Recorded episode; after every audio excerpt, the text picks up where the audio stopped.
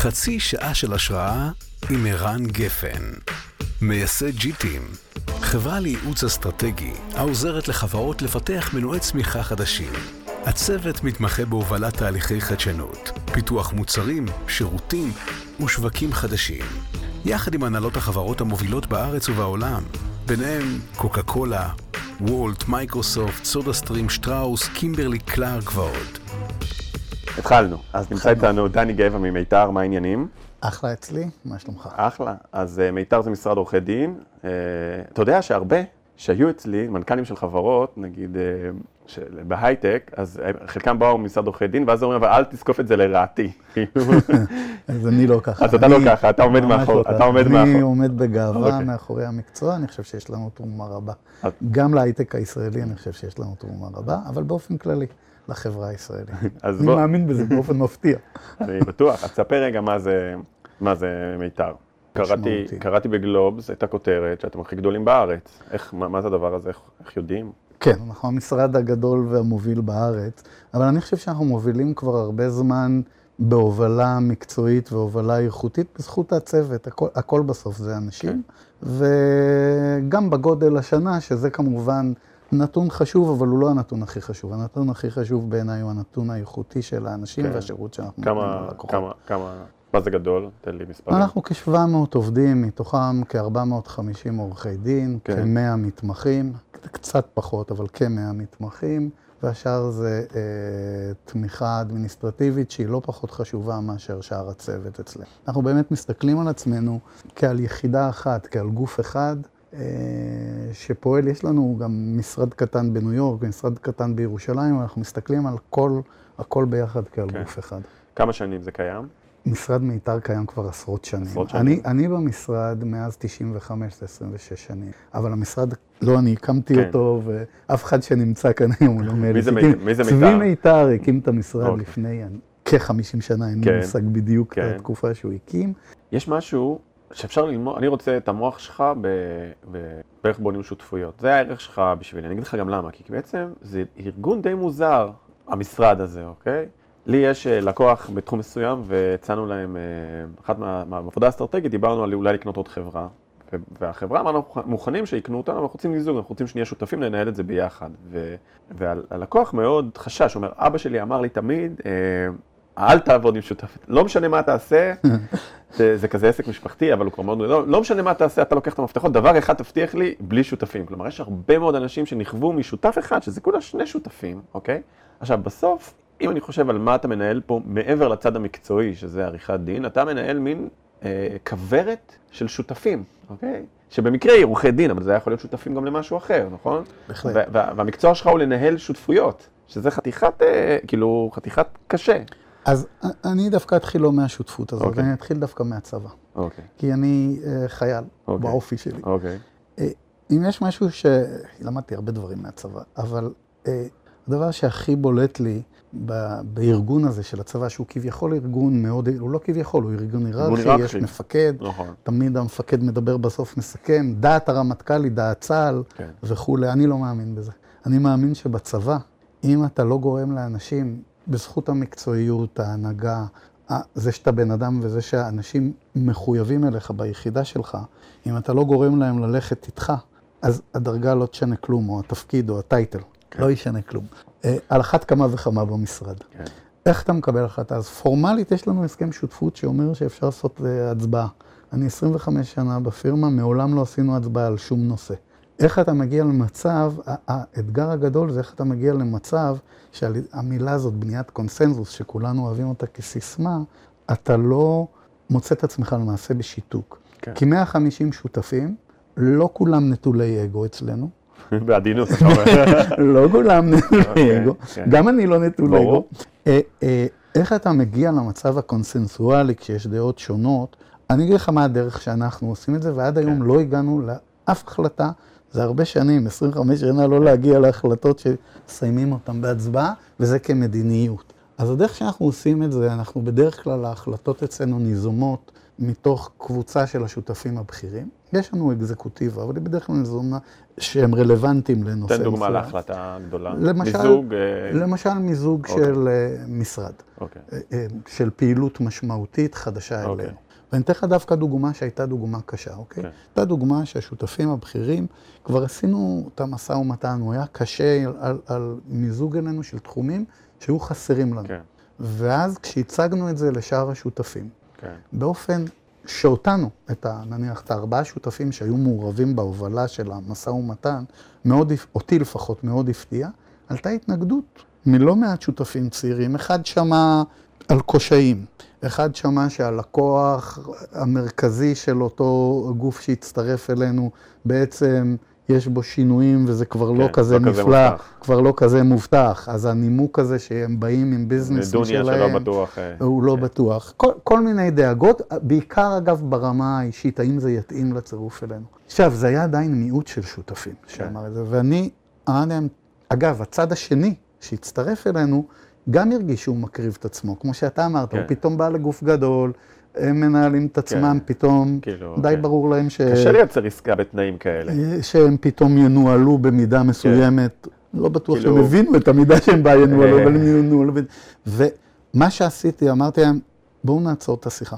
אני מביא את כל השותפים של הארגון, כל אחד יציג את עצמו. אם אחרי שהם יציגו את עצמם, לכולנו, עדיין יהיה כאן את החשש שהעליתם עכשיו, לא יפיגו חלק, זה הרי אף פעם לא עונה על הכל, אבל לא יפיגו חלק מהחשש, אנחנו לא עושים את העסקה, זו הייתה פעם שהעסקה הייתה בה הכי גבולית. כן. לא נפיג את החשש, לא תהיה העסקה.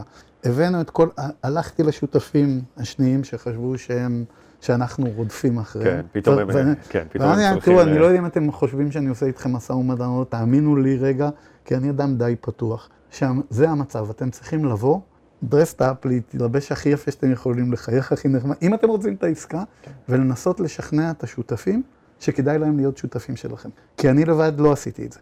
נכון שההתנגדות לא הייתה מהרוב, אבל כמו שאמרתי, אנחנו לא הלכנו להחלטות, והם באו ועשו את זה, עשינו את המיזוג, וזה אחד המיזוגים שעזרו לנו מאוד, מי זה, אפשר להגיד אם הוא הצליח? הוא מאוד הצליח, המיזוג. זה מי? מיזוג עם קנטור אלחנן איטל. אוקיי. הוא מאוד הצליח, המשרד לא היה היום איפה שהוא בלי המיזוג כן. הזה. השאלה עם המודל הזה, אה, שלצורך העניין רבע מ- מ- מ- או שליש ממצבת החברה הם שותפים, נכון? משהו כזה, רבע? אה, אה, שליש בערך מה... מה- הצוות מהמקצועי. המקצועי. נכון, כן. אוקיי. בין שליש לרבע מהצוות האם- המקצועי. האם זה יכול לקרות בעוד תחומים? יש בזה גם משהו, יש בזה משהו מאוד יפה. זה, אה, זה נשמע לי כאב ראש מטורף כל ההסכמים האלה. זה, זה, זה הסכמי שות... זה, זה מצד אחד הסכם של עובד, אבל מצד שני זה- הסכם של אה, שותפות ברווחים ושותפות בקבלת החלטות ברמה מסוימת, נכון? השותפות בקבלת ההחלטות היא אתגר, אה, והיא בנויה גם על ההבנה של האנשים, ש- שאנחנו שמים אותה על השולחן, אני אומר אותה על השולחן, כן. שכשמציעים משהו, אם הוא לא, בעצם זה נותן לשותף או קבוצת שותפים, מיעוט, זכות וטו. זה המשמעות של היכולת להגיד לא. וזה עובד כל זמן שאנשים מבינים כן. שהם ישתמשו בזכות הווטו הזאת רק אם משהו ממש ממש ממש בוער בעצמותיהם. ואם לא, אז אם הרוב חושבים משהו, או רוצים משהו, הולכים עליו ו- וחיים איתו. ו- עכשיו, זה משהו. תמיד נובע מההובלה. יש לנו קבוצה שותפים, כן. שהיא הקבוצה המובילה. זה לא באמת נובע, זה לא ארגון שהוא לגמרי שטוח, אבל יש בו מקום בשולחן לכל אחד כן. מהשותפים. ו- ואגב, לכל אחד מהעובדים. וגם הבטחה שעם הזמן אתה תוכל להיות יותר ויותר אה, משפיע. ועם הזמן אתה תוכל להיות אוקיי, יותר. עכשיו בוא נלמד ממך, אני אפרק, אני אציף לך בעיות ותגיד לי, ותיתן לי עצות, או... בוא נתחיל מאיך לבחור שותף. עכשיו, בוא נתחיל משותף פנימי. איך אתה בוחר מי ראוי להיות, להתקדם ולהיות שותף? אנחנו בוחרים, לא אני כן, בוחר. איך בוחר? אה, אוקיי, נתחיל בזה. שזו אמירה חשובה בהקשר של השאלה שלך. כן. אה, אה, אנחנו בוחרים, תראה, הנקודות הן הטריוויאליות, אבל הן אמיתיות. אנחנו מסתכלים על האדם שהוא יודע לתת שירות טוב ללקוח, שהוא מקצועי. חלק, בעינינו, הצד המקצועי, האינטלקטואלי והצד השירותי הם לא נפרדים. זאת אומרת, היכולת לתת שירות כן. ב, הוא, הוא מרכיב קריטי גם בשאלה של המקצועיות. אנחנו מחפשים שכל שותף ייתן ללקוח added value. הידע המשפטי הוא, הוא דרישת בסיס. ה-added value, אם זה בחשיבה עסקית, אם זה באסטרטגיה, איך אתה ניגש לתיק ליטיגציה, מה הדברים החשובים לך באמת ועל מה אתה יכול לוותר אה, מראש. כן. אה, או על מה אתה רוצה להילחם, או מה הנקודות, ה- בניית האסטרטגיה, ה-added value שאנחנו מוסיפים, או ההבנה החשבונאית, או ההבנה המיסויית, או ההבנה, אה, יש לך כאן קושי ב, ברמה של ה-HR, ברמה של האנושית, בוא נטפל בו. כן. added value הוא מרכיב קריטי, ערך מוסף ללקוח, או למדתי באמדוקס ואני מנסה להנחיל את זה כאן, ואני מסתכל על כל שותף, האם הוא יוכל להיות trusted advisor של הלקוח. לא רק בשאלה המקצועית-משפטית, עכשיו ניתן את זה, עכשיו ניתן את זה, או נכתוב את הסעיף הזה ככה כן. או אחרת, אלא באמת שהלקוח מסוגל בשעת משבר, או בשעה שהוא רוצה לעשות פריצת דרך, להישען עליך במחשבה הכללית. נקודה קריטית אם אנחנו מאמינים שמישהו יצמח להיות כן. כזה. איך אתה יודע, יש מישהו, יש לך איזה גיליון ציונים, איך אתה יודע שהוא הוא trusted advisor, הוא יודע לעבוד בצוות? קודם כל, אתה לא יודע, אתה מעריך, אבל א- אנחנו משקיעים המון בניתוח כוח האדם שלנו ובנתינת פידבק. אנחנו פעמיים בשנה עושים את זה באופן פורמלי, לכל הצוות כלומר, אתה, המקצועי. אתה יודע לכל שפעמיים בשנה הצוות. יהיה פידבק. עכשיו, בפידבק הזה, העובד יודע, כל עובד יודע שהוא מקבל פעמיים בשנה פידבק. כן. הפידבק, לפחות, בדרך כלל אתה מקבל בשוטף גם פידבקים, פעמיים בשנה פידבק.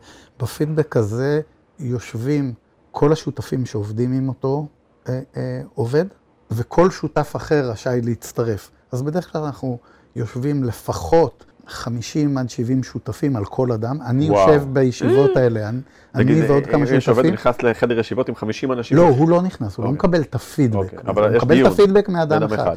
אבל את הפידבק, מי שנותן, מרכזים אותו, יושבים, יש דיון של על- 50 אנשים על הבן אדם, על הבן אדם. עכשיו, לא כל החמישים מכירים, ברור. אני, אני לא תמיד משתתף בדיון פעיל, כי אני לא מכיר מספיק. כן.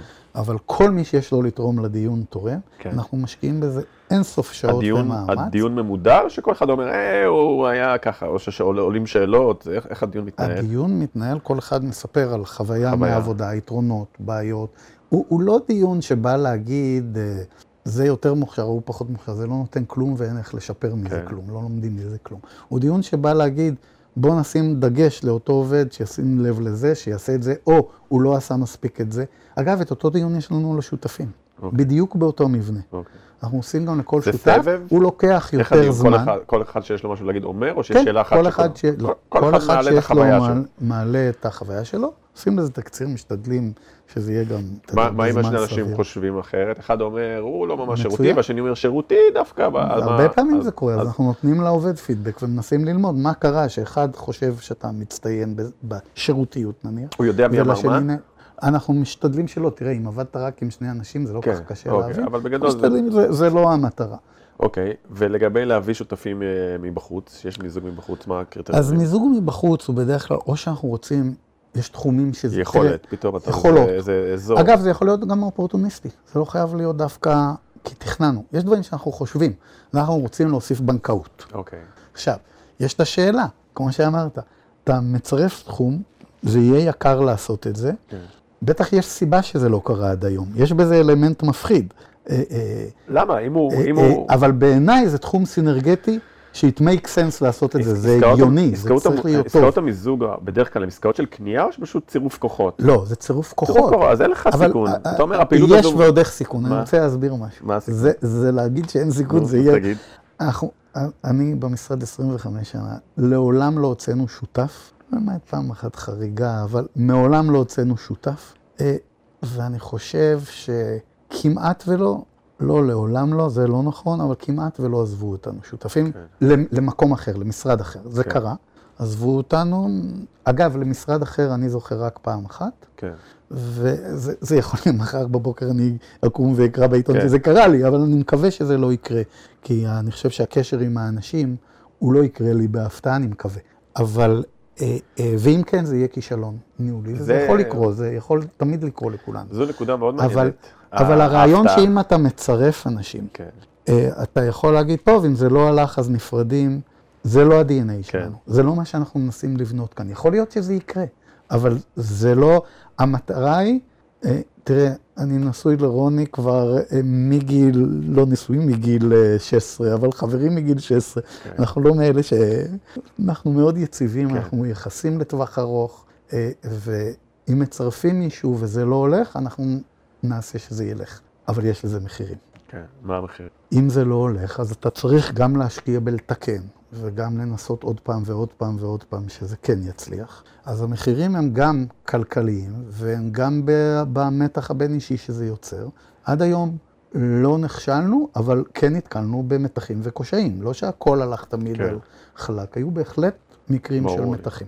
הקטע הזה של פילוג, או קצת אני מדמיין כמו במפלגות, שיש פתאום סיעה שיוצאת, שאנחנו רואים את זה, זה גם נורא מפחיד בתעשייה שלכם, שפתאום יש לך מחלקה שלמה, לא אחד, שלא עובד שאומר, תשמע, איך תהיה זו, מין ביזנס שלם שיכול פתאום לזוז הצידה, למשרד אחר, לבוא כקבוצה.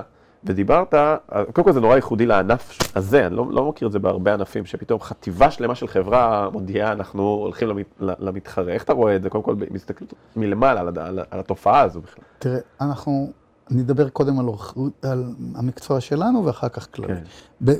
במשפטים, אחד הדברים, או עורכי דין, אחד הדברים שאני אוהב במקצוע, זה שזה מקצוע חופשי. אוקיי. אבל זה חופשי בכל המובן. אני גם לא מאמין בכל מיני הסדרים כאלה, אם אתה עובר ולקחת לקוחות, אז תשלם ככה, תשלם ככה אצלנו. כן. אם אתה עוזב, אתה חופשי לעשות מחר מה שאתה רוצה. כן. אתה פתוח לגמרי, לקוח שיבוא איתך, הוא יבוא איתך, סימן שהוא היה לקוח שקשור אליך. כן. למרות שאני לא רואה, אמדוקס היא לא לקוח של דני גבע, אמדוקס היא לקוח של מיתר. כן. כדוגמה כמובן. אה, אני לא מאמין בנושא הזה של הכוח של האדם, אבל אם הוא יחליט לעבור, כן. אם מחר מישהו יעזוב אותנו ואמדוקס תחליט ללכת איתו, סימן שלא נתתי שירות מספיק טוב לאמדוקס. כן. אז אני אלמד מזה לקח. אז אני חושב שהעולם הוא חופשי ומותר לאנשים לקום וללכת. אם אנשים יעשו לי את זה, האם אני אעלב? מאוד. האם אני אכעס? מאוד. האם אני אלחם בזה? אני חושב, אני מקווה שיהיה לי את היכולת לא להילחם כן. בזה. אני באופי לא בטוח שיהיה לי את היכולת, אבל כן. אני מקווה שיהיה בי את הבגרות ואת היכולת להתמודד עם זה בכבוד. אתן לך סיפור. בא אליי שותף ואמר לי, תשמע משהו, פנו אליי ממשרד אחר, X, הציעו לי להכפיל את השכר שלי, הם לא שאלו אותי כמה אני, מה המשיכה השנתית שלי. כן. אמרו לי, תעבור אלינו, ואנחנו מכפילים, לא משנה מה, אחר כך תגיד לנו מה כן. אתה מקבל, מכפילים לך את זה. אמרתי, זה מישהו, זה השותף שמאוד קרוב אליי אישית, אוקיי. ואני חושב שעזרתי לו גם, כן. אבל בטוח הוא עזר לי הרגשת, כשותף. איך הרגשת באותו רגע שהוא אמר לך? האמת, אפילו לא דאגתי, כי אנחנו גם... אמרתי לו, אוקיי, מה אתה רוצה? אתה רוצה ללכת? הוא אמר לי, לא, ממש לא, אבל מה אתה מוכן לעשות? אמרתי לו, כלום. אם אתה, אני לא אמורה לעשות עם זה כלום. אני חושב שאנחנו הוגנים איתך ואתה איתנו, ואני חושב שטוב לנו ביחד, ואני מאוד אצטער אם תלך, אבל אני מבין את הפיתוי, הוא לא הלך. אה, עכשיו, זה כמובן יכול להיות, אתה יודע, אתה הרבה פעמים, גם במשאים ומתנים העסקיים, הרבה פעמים אתה מגיע לנקודת החלטה שאתה יודע שאתה ב breaking point. אתה מגיע לנקודה של כן או לא, ויכול להיות שאתה תמתח את החבל והוא יישבר. כן. ויכול להיות שאתה תוותר וסתם ויתרת על נקודה חשובה. אני בדרך כלל במשאים ומתנים, ואני אחזור אחר כך לכוח האדם, כן. כי זה הנושא הכי חשוב, כן. הפנימי שלנו, אבל גם במשאים ומתנים העסקיים, אני קובע לעצמי את הכמה נקודות, הן לא 100 והן גם לא 50, הן בדרך כלל 5-6 נקודות בגג, ואני משתדל שהן יהיו 3. שהן המטרה האמיתית של העסקה, אני מנסה להבין את העסקה, אני מנסה להבין מה באמת הלקוח שלי קונה, אם אני מייצג לקוח שקונה חברה. כן. מה הוא קונה באמת? הוא קונה את הטכנולוגיה, הוא קונה את האנשים, הוא קונה את ה-stream of revenues, כן. מה, מה באמת חשוב לו? ואלה נקודות שאני לא אזוז מהן, וכל השאר, אני אתגמש בהן מאוד. זה, הרוב זה לא אחד או אפס, כן. אבל אני אתגמש. אני לא אתעקש עליהן. ומעט מאוד עסקאות נקראו לי, אם בכלל, אני לא בטוח שאני זוכר עסקה שנקרא, נקראה, שהחבל נקרא, בגלל שהתעקשתי על משהו, אבל מהדברים האלה שהם חשובים אני לא אזוז, וכנ"ל בכוח אדם, שזה גם שותפים וגם עובדים. אם אני חושב שאני, אם מישהו מעיר לי, אני לא מרוויח מספיק, או תראה איך היו לי השנה או השנתיים או השלוש האחרונות ואיפה מעמדי, ואם אנחנו חושבים שהוא צודק, כן. אז אנחנו נשנה את זה. אנחנו לא עיוורים, אבל אנחנו משתדלים להיות הגונים מראש, לא תמיד מצליחים. אגב, גם על זה חשוב להגיד מילה. יש לי 150 שותפים, אוקיי? רק אחד מהם תמיד שמח ממה שהוא מקבל וחושב שזה מופלא. אבל 150, 149 אחרים, כולל אני, כן. תמיד חושב שמגיע לנו קצת יותר. כולל אני. אבל כנראה שכולנו חיים בהרגשה שזה בסדר. מגיע לנו קצת יותר באופן לשכן שלי, כן. אבל אני יכול לחיות עם זה כי גם לא מגיע. תגיד, אה, אם אני מחר, אה, קודם כל, עורך דין, לפני שנכנסתי, אם אני שוקל להיות עורך דין, היית אומר לי, לך תהיה עורך דין? כן. למה? אני, תראה, אני אגיד לך מה אני אוהב. כן. למה אני עורך דין? אתן לך שתי דוגמאות לדבר הזה. דווקא דוגמה משהייתי first year associate, שזה מקביל למתמחה בישראל, ב- ב- במשרד האמריקאי. הייתי גל... היה תקופה קשה היית- אה, ב- בארצות הברית, 92, היה משבר כלכלי שם, כן. אולי גם כאן. אה, אה, והייתי first year, החזיר, הייתי כבר מתמחה בישראל, הייתי כבר עם תואר שני, עבדתי איזו תקופה קצרה במשלחת הכלכלית הישראלית, לא חשוב, אבל הגעתי לסקדן, החזירו אותי להיות year associate. אה, והייתי גלגל חמישי בעסקה, סתם ציוותו אותי לעסקה שכבר אוקיי. עשו בתשקיף. אמרו לי, תשב לקרוא את התשקיף, ותראה, זו הייתה הנפקה אמריקאית של חברה ישראלית. לא אוקיי. ידעתי מה זה הנפקה, לא עשיתי בחיים הנפקה, לא ידעתי מה זה תשקיף, איך זה נראה. ישבתי לקרוא, קראתי את זה, זה היה נראה לי משעמם נורא. אמרתי לעצמי, מה אני יכול כאן לתרום? החלטתי, טוב, שזו שאלה יפה, החיפוש לתת ערך, נכון? נכון, שזה כל הזמן מה ש... איפה אני יכול להוסיף? אמרתי, אני אקרא את ה-IP, את ה-intellectual property, כן. את הסקשן הזה ואני אתמקד בו. קראתי שיש לה אותה חברה שאני לא יכול לנקוב בשמה, כי אין התיישנות אולי לעולם על כן. הנקודה שאני הולך לספר עליה, קראתי את הסקשן של ה-IP, כן. אה, אה, והלכתי לקרוא את החוזים שהוא מתאר. היא בעצם אמרה, אנחנו כתבנו קוד בנושאים כאלה וכאלה, אנחנו גאונים, הרעיון יצא ממכון ויצמן, כן. אה, וזה שלנו. הלכתי לקרוא משהו שקראו לו Licensing Agreement. עם- לא עם- היה לי מושג מה זה, אם זה רישיון נהיגה, עם- רישיון? לתוכנה, מוויצמן. אוקיי, מה היה הקשר ביניהם אז לוויצמן? הלכ- הלכתי לקרוא את זה, ולא התאים לי מה שהם מתארים בתשקיף למה שהם קורא בחוזה. הבנת מה? עכשיו, זה שפשוט הד- זיהית פער. לא, הבנתי מה, הם כתבו שהם מהבעלים של משהו, ולפי החוזה ויצמן היו אוקיי. הבעלים של ה-IP, כן. והם בסך הכל שילמו לו איזה כן. תגמולים. כן. אז אה, חשבתי שיש פער מאוד גדול. הלכתי לשותף, שאמר לי, תשמע, אתה טועה, זה לא יכול להיות, לא היינו עושים את זה, כבר הגשנו את הטיוטה הזאת, תקרא את זה עוד פעם. קראתי עוד פעם, הוא אמר לי, הגשתי אליו, הוא אמר לי, תראה, תהיה בטוח במה שאתה אומר, כי זה דרמה, מה שאתה אומר. אתה בעצם אומר שהחברה הזאת, לא, מה שהיא מוכרת לא שייך לה למעשה. אמרתי לו, מה אני אעשה? זה מה שאני מבין, יכול להיות שאני לא מבין נכון. כן. ניגשנו לשותף מאוד בכיר, הוא קרא למנהלים לחדר, והם אמרו, זה סתם שטויות, ברור שאנחנו בעלים, ברור שזה מתואר נכון. כן. דני לא מבין מהחיים שלו, כן. נפנפו אותי. הוא אמר להם, אין בעיה. תגידו לעורך דין הישראלי שלכם שעשה את החוזה המקורי, שישלח לי חוות דעת, שזה מה- שאתם, מה שאתם אומרים הוא נכון. כאילו... הוא לא צריך להגיד שדני מבין שטויות, כן, מספיק רק שהוא יגיד, רק שזה- שיגיד שזה נכון. החוות דעת לא הגיעה עד היום, כן, כמובן. הוא אחרי כמה ימים הוא קרא להם ואמר להם, תראו, יש שתי אפשרויות. אחת האפשרויות הוא שתלכו לוויצמן ותקנו, כדי שהתשקיף יהיה מדויק. והשני, זה לא שאנחנו מתקנים את מה כתוב בתשקיף, כן. כי כבר הגשנו אותו. אוקיי. אנחנו עוצרים את זה לשנה, ועד בינתיים אתם תתקנו, ועוד שנה. עוד וואו, מה זה, זה. תבחרו. אני הייתי מאוד גאה בעצמי וחשבתי, מה וואו, זה, פיצצת להם את הזה? וואו, אף איזה, אחד לא הם. אגב, לא קנו את זה בהמון כסף, הם אוקיי, לא באמת עשו את זה בקלות. לא שימחת אותם כנראה עם התגלית שלך. כן, לא, והוא אמר להם, אותו שותף, אמר להם, יום אחד, אם אתם תתעקשו על מה שאתם עושים, יום אחד זה ייגמר בתביעה פלילית, כי התיאור בתשקיף הוא לא נכון, לאו כן. דווקא בתביעה של כסף, זה לא תוכלו לקנות. עכשיו תשלמו את הצ'ק לוויצמן, תהפכו את זה לנכון. כן. הם לא היו צריכים לשלם הרבה לוויצמן. הגיעו שם להסכם, אגב, בצדק, כי באמת ההבנה האמיתית של ויצמן היה שהם נתנו להם אקסקלוסיביות, אבל זה לא היה לא היה הסכם. מתואר, כן. לא היה, זה לא היה ההסכם, לא רק לא היה מתואר, זה גם לא היה... הם הלכו, שילמו עוד משהו, לא זניח לחלוטין, אבל שילמו משהו וקנו. ב closing dinner של אותו אירוע, אותו שותף קם ואמר, אני רוצה להודות לדני שהציל, שהוא חודש כאן ועשה כן. כזה הצלחה, וכל הכבוד ששם לב לפרט כזה, זה, אבל וכולם מחאו כפיים ואיזה כיף. בסוף, ה... אחרי הארוחה שהייתה במלון מפואר בניו יורק, בפייר הוטל, אנחנו חוזרים למשרד, קורא לי המנכ"ל הצידה ואומר לי, אני מקווה שאתה לא מאוד מבסוט מעצמך. אמרתי לו, למה? הוא אמר, ברור לך שבלבלת את המוח סתם. אבל אני לא חושב שבלבלתי את כן. המוח סתם. אז מה שאני חוזר, למה אני אוהב להיות עורך דין? כי אני חושב שגם מהפרטים הקטנים וגם בראייה האסטרטגית של הדברים, אם אתה לוקח צעד אחורה, מנסה להבין מה הלקוח רוצה, והרבה פעמים מה הלקוח צריך לרצות. כן. הרבה פעמים הלקוח לא יודע מה הוא רוצה. אני אספר דבר הפוך, למה אני אוהב את המקצוע. כן. לקוח שלי הציג לי חברה שהוא מתכוון לקנות. הם כבר היו ב... זה, אה, תראה, בואו תעשו את העסקה הזאת, עסקה מאוד משמעותית. כן. אה, תשמע, היא מאוד מעניינת, היא נראית לי אחלה. אני לא מבין איך זה מתאים לכם. שזה בכלל לא עצה של עורך דין, זה עצה עסקית, בדרך- נכון? אבל אומר, אני לא מבין את המיזוג הזה, אני בכלל לא מבין למה אתה עושה את זה. כן. אני חושב שנצליח לעשות את זה. עכשיו, אמרתי, אם הסיבה היחידה היא שכר טרחת עורכי דין, אני בעד. כן. אבל אם יש עוד נימוקים לעסקה, אז אני לא מבין אותם. כן. אז בואו נדבר עליהם. העסקה הזאת לא קרתה בה. אז היכולת לצאת ולראות רחב ולחזור אז לפרטים, זה משהו שאני מאוד אוהב. כן. ולכן כן, הייתי ממליץ לך. אז תשקול את זה, ערן. never too late. never too late. אז מה הבעיה הכי גדולה של הענף? עודף מה שמכונה משפטיזציה. כן. אני חושב, ואני אחזיר את זה רגע לעולם כן שלנו, לעולם הקורפרט, אוקיי? אני מאוד מאמין בממשל תאגידי תקין וטוב, אבל אני חושב הרבה פעמים שאם אני מסתכל על מועצות מנהלים, הן מתנהלות הרבה יותר מדי בשאלת ה... איך לרצות את הבחינה המשפטית. אוקיי. הרבה יותר מדי טכנית. כן.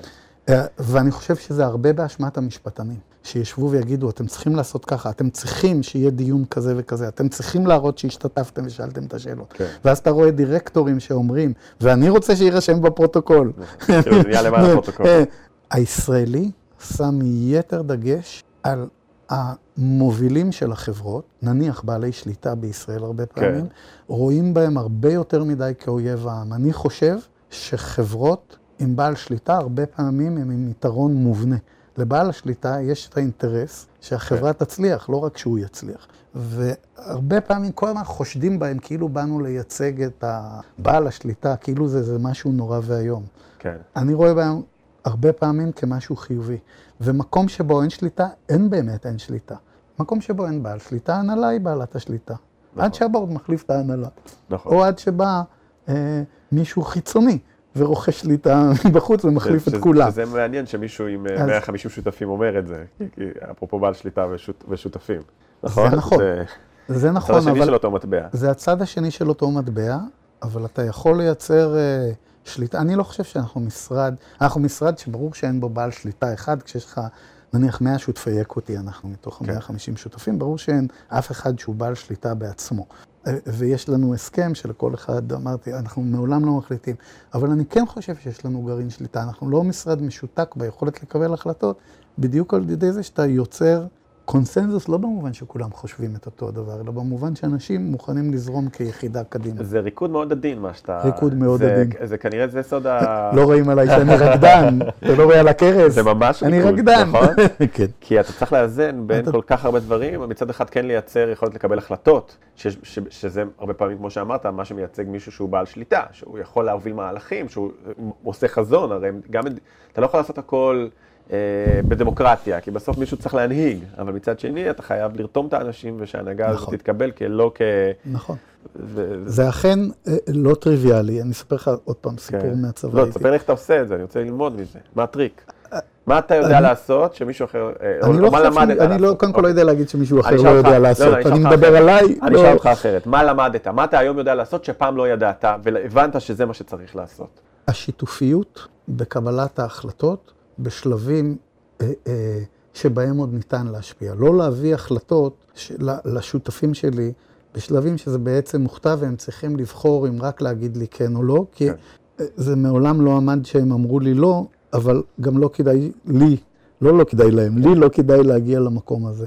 וזה מחייב לשתף אנשים, לא לשתף אנשים באופן טכני בהחלטות. לא רק לעשות ישיבה שבהם מציגים, אלא לתת את היכולת האמיתית להשפיע. עכשיו, זה מחייב, הרי אתה ב-150 לא יכול באמת כל הזמן לחייב כל אחד לשתף בכל דבר ובכל מחשבה, אחרת אתה כל היום תעסוק רק נכון.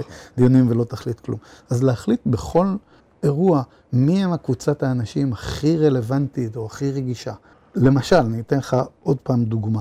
אנחנו לא נקבל החלטה בנוגע לתחום שאנחנו רוצים להוסיף בו, אה, אה, או להגדיל אותו, או שכבר הבאנו מישהו, בלי שצירפנו לתהליך קבלת ההחלטות המקדמי, לא הסופי, לא בשלב האישור, שהוא יכול להטיל וטו. כן.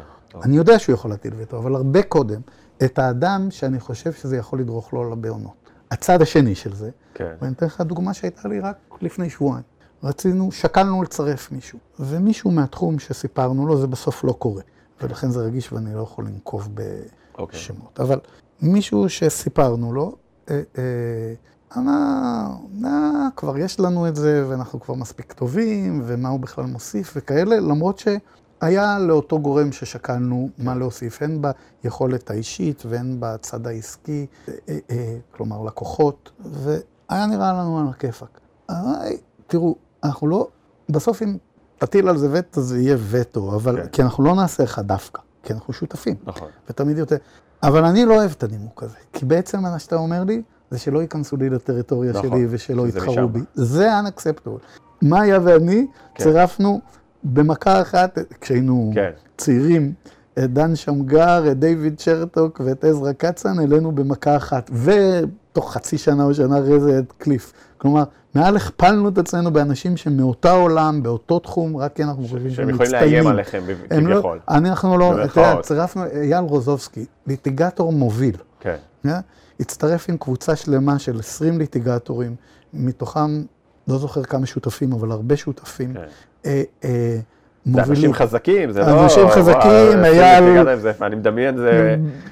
אנשים חזקים, אם אתם סוג של גן חיות כל לחיות, אלה חבורה חזקה. אחלה, כן. אבל עורך דין מצטיין, מוביל בתחום, אנחנו רוצים את המובילים, אנחנו רוצים את החזקים כן. אצלנו. כל הליטיגטורים סמכו על ההצטרפות הזאת. כן. לא שלא היו לאנשים פרפרים בבטן, בואו לא נבלבל. כן. היו, גם לאייל היו פרפרים בבטן. אה, גם דרש מאיתנו התמודדות, איך עובדים ביחד, אבל אנחנו לא מוכנים שמישהו יחסום. מה זה לא מוכנים? אם הוא יטיל וטו, אנחנו באמת כן. נקשיב לווטו הזה, אבל לא הטילו בדוגמה שנתתי לך. אה? וחזר אליי את השותף ואמר, בוא נצרף. בסוף לא צירפנו, לא מהסיבה הזאת. כן. בסוף עשינו due diligence ומסיבות אחרות החלטנו שזה לא מתאים לנו, וגם הסתכלנו מה יש לנו בשרשרת של מה אנחנו מגדלים בבית, ובאותו אה, תחום שאני מדבר, אה, מועמדים פנימיים שאנחנו נרצה לצרף בעוד שנה כשותפים, ואז לא כן. לא רוצים לחסום אותם. כי כמו שאמרתי לך, הגידול של הכוח הפנימי הוא מרכזי לנו. אבל זה הדרך שאנחנו מקבלים. אז אם שאלת מה למדתי, לצרף אנשים הרלוונטיים. שאני מעריך שהם הכי רלוונטיים לתהליך לא, קבלת ההחלטות בשלב המוקדם. אני שאלתי משהו אחר, אני שאלתי על היכולות שלך, במה הם השתפרו, בשביל לעשות את התפקיד שלך. אני בעבר... זה לא יכולת, זה החלטה. אני, אני, אגיד לך מה זה, אני אגיד לך מה זה יכולת, אני אגיד לך אוקיי. איפה אני, אני אגיד לך איפה אני, מה, מה, איפה אתה מבלבל אותי? רכות מול נוקשות. אני לא הצלחתי, עדיין לא הצלחתי לפעמים, מצד אחד התפקיד שלך דורש המון אגרסיביות, לא רק כלפי חוץ, אפילו בתוך הבית, כי אתה, מופעלים עליך הרבה כוחות. עכשיו, ברגע שמופעל עליך כוח, לא משנה של מי, אתה חייב שיהיה לך את הכוח שעומד מולך, כי אם לא, באמת זה יהיה כאוס. מצד שני, אתה צריך להיות, אתה כן צריך לייצר את ההכלה ואת הרכות האנושית הזו, ו- והמתח בין שני הדברים האלה. אז האם אתה כאילו, איך אתה... לא, אני לא, זה, זה בעיניי דווקא לא משהו שהשתפרתי בו, או נעשיתי בו יותר גדול. אני, אני חושב שאני יודע מה אני רוצה, כן. ואני יודע, לר... מקווה שאני יודע לרתום אנשים לכיוון, ואם הם משכנעים אותי לכיוון, אני גם יודע להקשיב ולהשתכנע בדברים אחרים. אה, אני לא שבשבת. כן. אה, אתה יודע, את אותם ערכים שקודם דיברתי עליהם, או שיש אותם כאן בדף לפניך, הם כמעט אחד לאחד אותם ערכים ב-20 שנה האחרונות. Okay. אוקיי. כמעט, עם שינויים קטנים. אנחנו כן בוחנים את עצמנו עליהם כל שנה, אבל אנחנו באמת מאמינים בזה, והם מין כוכב צפון כזה. ובכל דבר שאנחנו עושים, לא בכל דבר אנחנו מצליחים, אבל בכל, יש לא מעט דברים שנכשלנו. אבל בכל דבר שאנחנו עושים, אנחנו שואלים האם הוא מסתדר עם הערכים האלה, okay. או אוקיי. עם חלקם לפחות. האם הוא באמת יתרום לשיפור המצוינות שלנו, לשיפור הרווחיות okay. אוקיי. שלנו, ואם לא, לשיפור החברה. מאוד חשוב לנו החברה שבה אנחנו פועלים. החברה במובן של סוסייטי, כן? Okay. כן? לא החברה קורפרט, אלא החברה סוסייטי, הקהילה כן. הישראלית. Okay. אני אגיד לך מה אני מבין מתוך זה, וזה חוזר רגע לקטע של, ה... של העסקה, על מה תפוצץ עסקה ומה לא תפוצץ עסקה, זה די דומה. כאילו מה שאני מנתח זה בעצם שאתה, או אתם, אבל גם אתה באופן אישי, מנסה להבין מה, מה עקרוני, מה מהותי, מה העקרונות שלך. זה יכול להיות בעקרונות של המשרד או יכול להיות בעקרונות של העסקה. כנראה ששם אתה תהיה קשוח.